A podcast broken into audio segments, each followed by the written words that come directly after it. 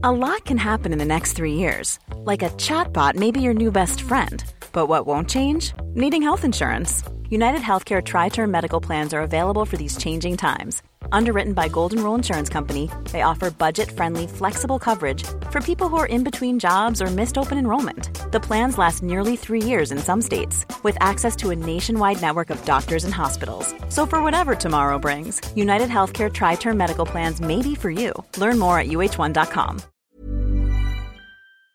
Happy New Year, everyone! Welcome back to my channel. Today, I've got some more entitled parent stories which you're gonna love. Boys will be boys. This is fresh, it just happened. I'm a senior developer for a triumvirate of companies in the electronic warfare sector. Because we deal a lot in drones, the Christmas gift of the company to me was a miniature version of a drone they produce. Pretty good one too. Perfect collision detection, GPS, battery lasting 45 minutes, smooth drive. Still, it's just as large as the hobby version of drones, and of course, it has open source firmware and software. So I decided to take my kids out early today to fly the drone. The park was almost empty, only some kids in their early teens I know from our neighborhood, and a couple parents with little kids. After teaching my kids how to fly the drone, I left them to fly it and sat on a bank nearby to check on my mail. Not a couple minutes passed before my daughters started yelling, Daddy! I looked up, seeing this fat kid trying to rip the remote off my older daughter's hand with one hand while punching at her shoulder with the other hand repeatedly. I jumped up, started running to them, the kids started running to hide behind a rotund man, a fat man who was his entitled dad. As I approached, he started talking to me with a feces eating grin,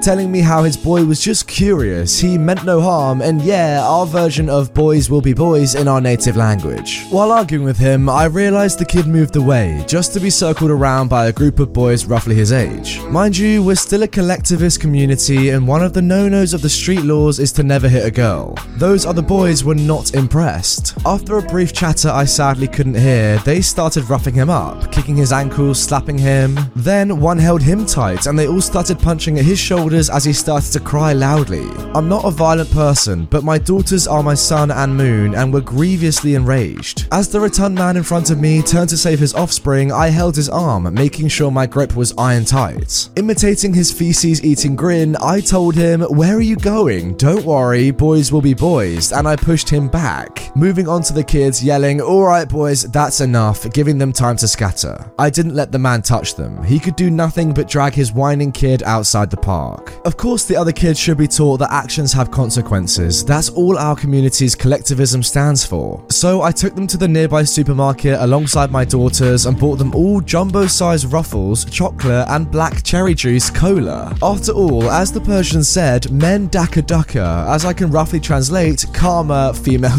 dog. Wow, uh, what a story to start the new year with. Boys will be boys, more like boys will be held accountable for their actions. Yeah, not gonna lie, in this instance, that kid was a bully, and I feel like he got what was coming to him. Normally, I would say that two wrongs don't make a right, but with this, I'm happy to turn a blind eye. Moving on to our second story just pay your babysitter. I just got money out of the ATM to pay our babysitter for tonight, and it reminded me of a story from back in the archives. Now, I'm one of five kids in my family. My sister, the second youngest of the lot of us, would babysit for extra money when she was a teenager. She had good clients that paid on time and bad clients that were always short on money or forgot to bring the right amount or conveniently forgot her rates. My sister got smart pretty quick, but those first few babysitting gigs showed her how trashy people can be. So my brothers and I had just been stiffed on payment for picking apples and we were loudly complaining about it in the barn. No cussing inside the house. My sister hears us and joins in with her story. Apparently, one family owes her close to $200 in back pay.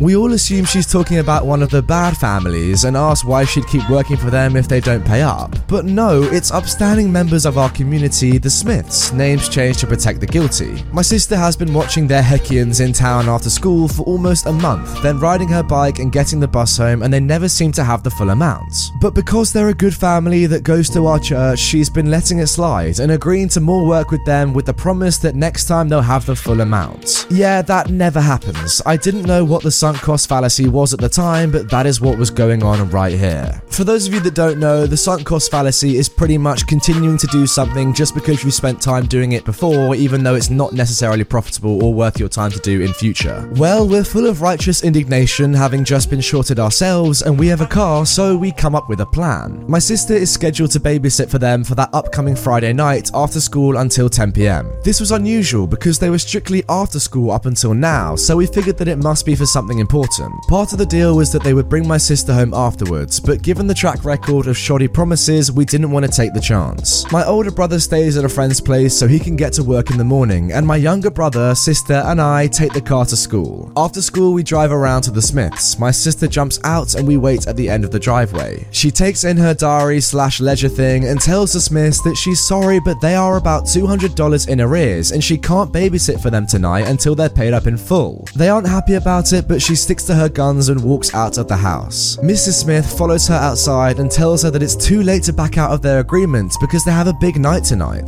Mr. Smith is getting some kind of award and they need a babysitter. She can't believe my sister isn't acting like a good Christian by demanding all this money. Now, my brother has slept through more church than any person I know. I have no idea where he came up with this, but he belts out Romans 13:7, which is basically pay what you owe. Mrs. Smith is doing that goldfish thing where your mouth opens but nothing comes out. I'm weeing myself laughing. My sister is just giving her RBF or resting lady face, and my brother is hitting her with more Bible verses about paying up. I remember the render to Caesar one, but I've forgotten the rest, sorry. She goes back inside and Mr. Smith comes out. He offers my sister some of the money that they owe and promises that they'll have the rest after his event that they have to leave for very soon. My sister takes the money, updates the diary slash ledger, and says that we'll come back when he has the rest of the money, and that due to their track record, she would need tonight's money in advance. It's now Mr. Smith's turn to do the goldfish thing. We drive off and get some shakes at a place in town and drive back over 30 minutes later. We're met by two frantic Smiths that have the money ready to go. They hand it over, my sister turns off her RBF and heads into the house. The Smiths, looking a little bit worse for wear, dart off to their car and peel out of the drive like their lives depend on it. Now for the aftermath. The Smiths did try and tell my parents that we were shakedown artists. My parents told them that they couldn't expect slave labor. But if the relationship was now soured, my sister wouldn't work for them anymore and they could find a new sitter.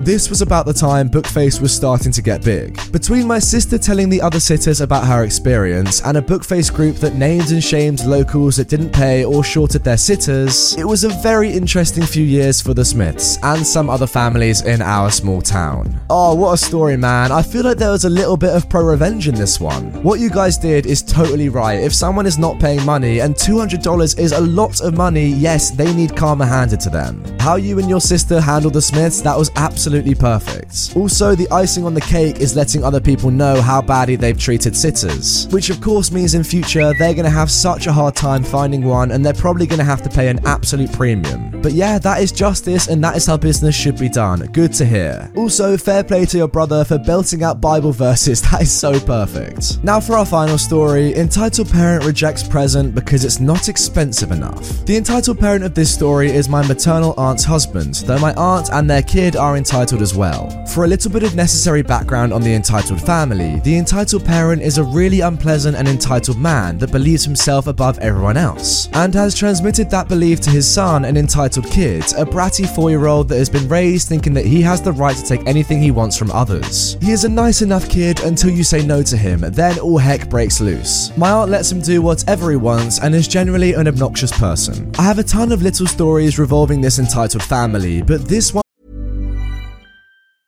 A lot can happen in three years, like a chatbot may be your new best friend. But what won't change? Needing health insurance. United Healthcare Tri Term Medical Plans, underwritten by Golden Rule Insurance Company, offer flexible, budget friendly coverage that lasts nearly three years in some states. Learn more at uh1.com.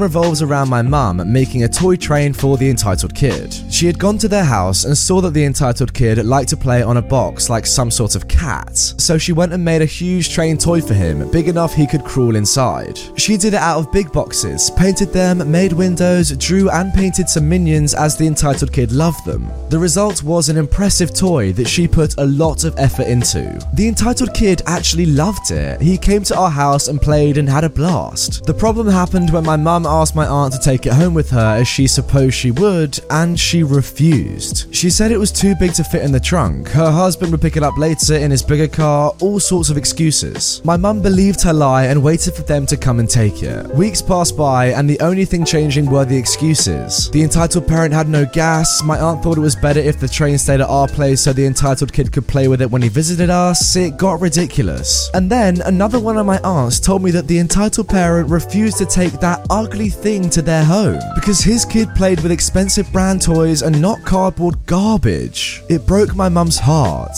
She put a lot of care and work into making that train and she was proud of it, and those words devastated her. I was beyond livid and have refused to talk to them beyond casual greetings ever since. The story has a happy ending of sorts. My mum gave the train to a woman of a low income family that loved it and had a son that would be very happy to have it. So at least all of my mum's good work didn't go to literal garbage. Oh, well, that is so great to hear. I'm so glad it's still getting used by an appreciative family instead of entitled jerks who can't appreciate a handmade gift that literally took hours to make. Also, who cares about how much something costs? So much time and energy has gone into this gift. Why can't someone just respect that? Overall, your aunt just sucks. I hate her so much. Anyway, guys, that is gonna do it for my first video of 2020. I really hope you have enjoyed it. If you have, give the video a like, comment your opinions on the stories down below, and subscribe to my channel. Also, if you want more content from me, click the video on screen right away. I promise you won't regret it. With that being said, I will see you guys all tomorrow with another brand new upload on my channel.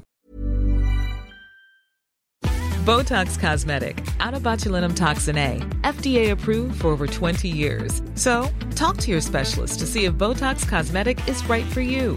For full prescribing information, including boxed warning, visit BotoxCosmetic.com or call 877-351-0300. Remember to ask for Botox Cosmetic by name. To see for yourself and learn more, visit BotoxCosmetic.com. That's BotoxCosmetic.com.